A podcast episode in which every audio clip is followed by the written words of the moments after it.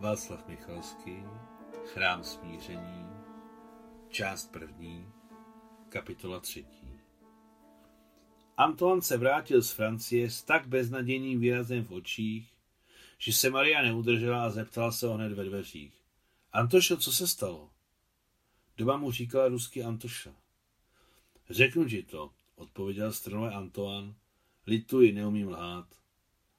Mohl bych se to starý trouba naučit, dodal sarkasticky, otažitě políbil Mariu na spánek a dokonce se usmál, díky čemuž si jeho hnědé oči staly ještě smutnější.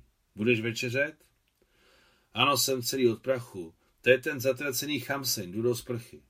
Běž, akorát jsem ti dala čisté prádlo do tvojí koupelny.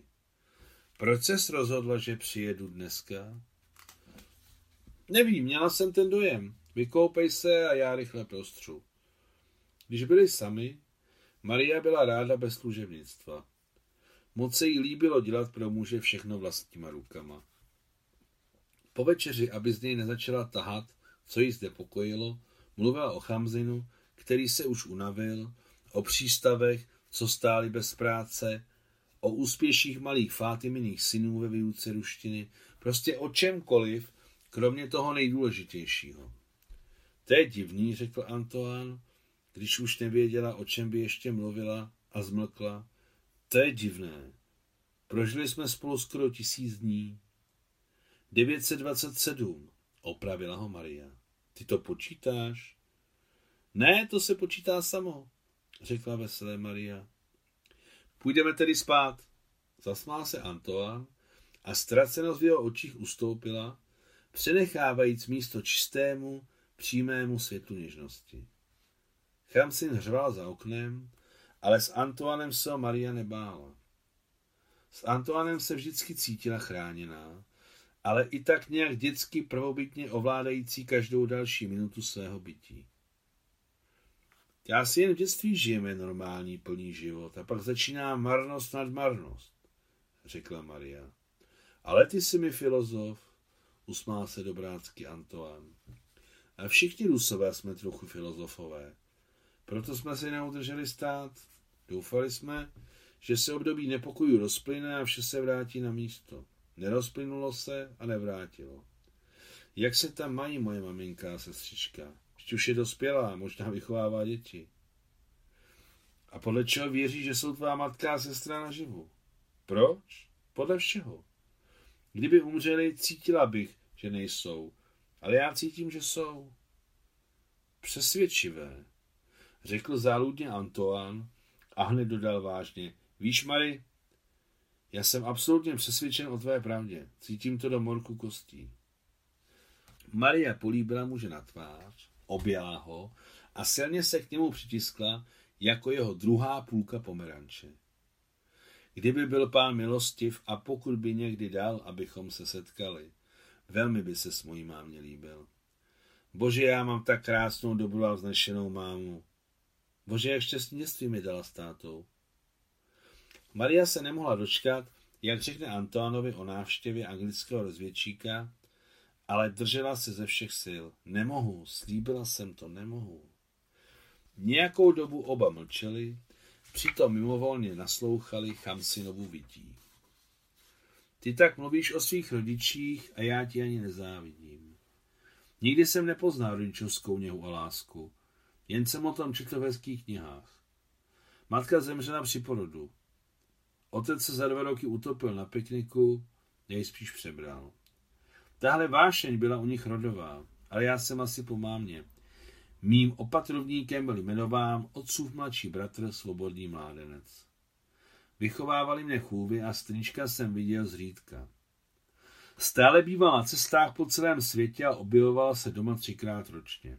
V šesti letech mě dali do uzavřeného penzionátu. Strýček Žán za mnou jezdil před Vánocemi. Vždycky byl pod parou a vždycky vyšňořený jak na bál. A dosud si pamatuji zápach vína, který vypil den předtím. Břicho měl strýček malé, ale velmi těsně stržené vestou, a z toho ho měl kulaté. A tak se mi do něj vždycky chtělo plácnout jako do míče. Doposud lituji, že jsem ho nikdy neplácnul. Strýček si pořád česal speciálním malým dřevěným hřebenem své slušivé, husté černé vlasy. Přivezl mi jako dárek nějakou blbost a potom mi přibližně hodinu dělal přednášku, že je potřeba pracovat a učit se. Poslouchal jsem ho s ústivou sklíčeností a chtělo se mi ho tak šíleně plásnout do břicha, že jsem se sám držel za ruce a měl je sepnuté za zády jako vězeň. Na rozloučenou si nechal strýček žám políbit chlupatou ruku, nahlas se smál, štípal mě do tváře a vždycky říkal to samé. Amusez-vous, comme vous le pouvez, užívejte si, jak to jde. Jak se ukázalo později, užíval si, jak mohl, utrácený majetek mých rodičů a tudíž i můj. Strýček umřel dlouho předtím, než jsem byl plnoletý, a nic jsem nedostal, kromě titulu, který mi byl na nic, ale teď jsem rád, protože jinak bych byl pro tebe meselians. Antoine se rozkašlal. Po nocích ho často trápil kašel. Chamsin řval stále méně, přerývavě, jako by se ukrutné zvíře chystalo k noclehu. Vítr utichá, to znamená, že bude svítat. K ránu se Chamsin vždycky na dvě, tři hodiny uklidňuje, ale Antoša mi neřekl to hlavní. O co jde? Odkud se vzal v jeho očích takový vesmírný smutek? Antoine a Maria si byli velmi blízcí, aby neslyšeli jí němou otázku a on ji slyšel. Létám od roku devatenáct set čtrnáct. To je do dneška dvacet sedm let. Jsem nejstarší pilot ve Francii. Všichni moji spolužáci jsou již dávno pryč. Jak píše můj jmenovec Saint-Exupéry, není ani komu říci, a vzpomínáš si? Známe se od vidění. Celý život jsme létali na různých linkách, ale naše hlášení spadlo de Gaullovi na stůl ve stejný den. A závěr byl prakticky jeden a tentýž. V mém bylo. Hodí se jen pro triky na obloze, nepotřebujeme, a v jeho hodí se na karetní kouzla, nepotřebujeme. Říká se, že ex uměl skvělé karetní kouzla, asi je de Gaulle někdy viděl. A stejně budu se s kopčákama bojovat. Žádný de Gaulle mi v tom nezabrání. Ty jsi mu posílal do lidí na hlášení? Zeptala se sotva slyšitelně Maria. Antoine nic neodpověděl. A co já? Málem vykřikla Maria, ale pomlčela. Chamsin potichu foukal za oknem a škrábal na okenice. To znamená, že můžeš jít bojovat. Ano, těžko se mi říkají vznešená slova, nejde mi to přes pusu. Mně také ne, řekla Maria. Rozumím tomu a není potřeba slov. Jsem dcera admirála a vím od dětství, že bojovat za vlast má právo každý. Neřekl jsem ti to hned, jak jsem poslal raport, protože jsem se bál jeho pomstychtivosti. Bohužel jsem se nemýlil. A co s naším Čárosem?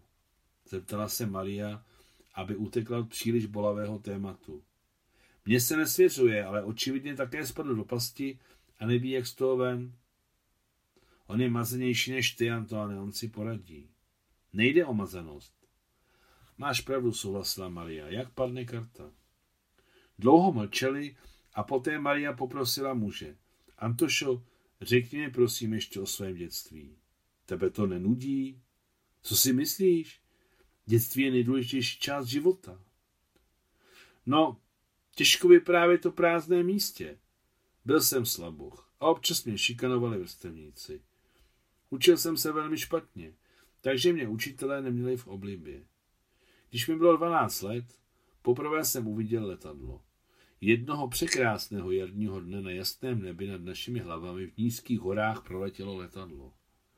Vyprovázel jsem ho pohledem nejdále ze všech, dokud se neschovalo za horou.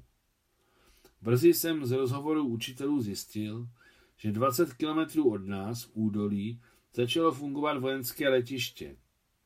Teď nad námi letadla létala každý den. Pochopil jsem, že se musím stát letcem.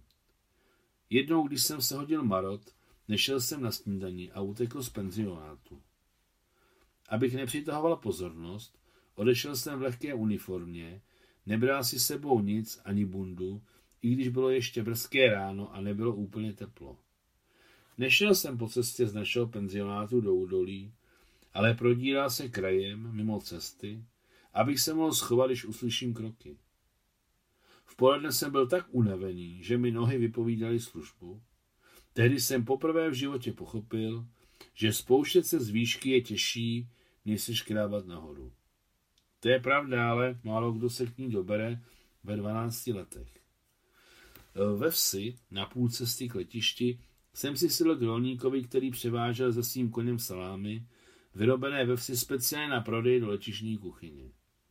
Uzené klobásy voněly tak krásně, že jsem zaplakal a hospodský mne pohostil pořádným kouskem salámu. Na letišti mne odvedli k veliteli. Řekl jsem mu, že se musím stát letcem. Přesně to jsem řekl, že musím, či už jsem u něj vyvolal úsměv. To, že se musíš stát letcem, je chvályhodné, ale než musíš dokončit penzionát. Ve vzdělání se jim stát nemůžeš. Náhle se něčem usmál a dodal, kromě politika, pochopitelně. Zkrátka, odvezli mě do penzionátu, za týden jsem byl zase na letišti a znovu mě vrátili. Když jsem přišel po čtvrté, náčelník řekl, no dobrá, pojedem spolu do tvého penzionátu, chci si promluvit s tvým představeným. Hovořili přes hodinu. Potom mne přizvali. Jak tomu teď rozumím, jak představený, tak velitel letiště byli chytří a dobří lidé. Dovolili mi bydlet na letišti a jednou za měsíc přivést do penzionátu vyplněné úkoly a dostat nové. Dokončil jsem penzionát externě v patnácti letech a v sedmnácti jsem postoupil do letní školy, na kterou jsem byl připraven jako nikdo jiný. Za rok a půl začala světová válka a tak nás dočasně propustili ze školy. V prosinci devatenáct set čtrnáct jsem měl poprvé vzdušný souboj a zázrakem jsem přistál na naší přistávací dráze. No a potom byl Verdun a další a já se stal známým v aviaci. Takže ve dvacátém pátém roce, když jsme na sebe narazili s de Gaulem, dávno jsem byl opravdové eso. Říká se, že právě to toho rozuřilo. Takže jsi byl něco jako plavčík na lodi? Ano, synem eskadrily. A tak chytrý, že si dokončil dálkově penzionát?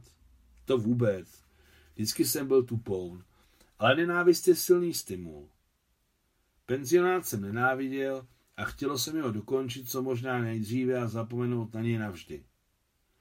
A co si myslíš o lásce? Zeptala se náhle Maria. To samé, co o smrti. Obě jsou potřeba, ale první se nedostává každému. Hm, také jsi filozof. Asi proto, že můj praděd kdysi žil nějaký čas v Rusku. Utekl tam před Napoleonem. Prapraděd je čtvrté koleno. Jenom to budu vědět. Otec, děd, praděd, prapraděd. Marie se zdálo, že pronesl zvláštně slovo otec. Tak nějak beznadějně. A ty by se chtěl stát otcem? Zeptala se přímo. Antoine mlčel. Pauza byla pro Mariu nesnesitelná. Už, už otevřel pusu, ale zakuckal se a pak nakonec řekl. Za celý můj život si jediná žena. Ano, jasně, že ano. Bylo by dobré mít holčičku, ale ani kluk není k zahození. A miluješ mě? Já? Kvůli čemu? Zasmál se Antoine, pevně Mariu objal a hravě se s ní válel na široké posteli, lechtej na krku svými tvrdými kníry. Bála se toho lechtání. Začínala se neudržitelně smát a bylo pro ní těžké se zastavit. Ulia také touží po chlapci. Řekla téměř šeptem Maria, když se vysmáli, vyblbnuli a leželi tiše jako myšky. Chtěné děti se rodí zřídka kdy, řekl Antoine. Slyšíš? Vítr téměř utichl, jako by ani nebyl. Byl, nebyl. Celý náš život je na dva takty. A mezi nimi je pomlčka. V lepším případě. Pokud máš koho vyprovázet a na koho vzpomínat. Zase filozofuješ? Zasmál se Antoine. To jednoduše přichází samo sebou, ale myslela jsem, že jsi byl vždycky silný. To mě překvapuje, že tě v dětství šikanovali. Nejdříve jsem neměl dětství, jen samé strachy, kopance, lekce nenávisti, Každý další den nebyla radost, ale beznadějná sklíčenost. Dětství mi začalo tehdy, když jsem poprvé uviděl na nebi letadlo.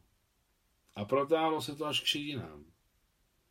Ještě nejsi úplně šedivý, jenom trochu spánky, ale to ti neškodí. Jsi na mě hodná, Mary. Ty jsi také část mého prodlouženého dětství, i když už moje čelo končí na temení. Klidně, ať máš hlavu jako koleno, mě to nevadí. Ulia touží jet do Bir Hakeim ke slavné léčitelce, sotva slyšitelně dodala Maria. A ta může pomoci? V Antoinově hlase zazněl zjevný sarkazmus. Znají ženy na celé Sahaře, léčí neplodnost, to je fakt. Dokonce i v kmeni Tuaregů, kde teď Ulia žije, je taková žena, teď už má dvě děti. No, jestli dvě, tak je potřeba vyrazit, jestli chceš jít s ní. No samozřejmě, že chci, přáli jsme si to. Abych to nevěděl. Ale ty přece nevěříš na zázraky. Já? Já jsem nejpověrčivější na světě. Dokonce navrhuji nepokračovat v tomhle tématu, abychom to nezachřikli. A jak se má tvá Uja? Líbí se jí u Tuaregů? Už je tam dávno doma. Lidé ji mají rádi bez pochlebování. Zbožňují jak Tuaregové, tak jejich domácí otroci. Kdyby nebyla válka, svezl bych vás letadlem, ale ne s jedním, minimálně s deseti přistáními. Je to tam tři tisíce kilometrů. To je v pohodě, půjdeme s karavanou, za tři měsíce to zvládnem. Ale ty mi musíš slíbit, že neutečeš do mého návratu do války. Slibuji. Antoine něžně a pevně objal. Marie se líbilo, že její muž je fyzicky silný, výjimečně odvážný, hodně ví, hodně umí, ale nikdy se tím nevychloubá. Velmi živě jí připomíná stýčka Pašu. Kde teď je? V jaké z Amerik? Konec třetí kapitoly.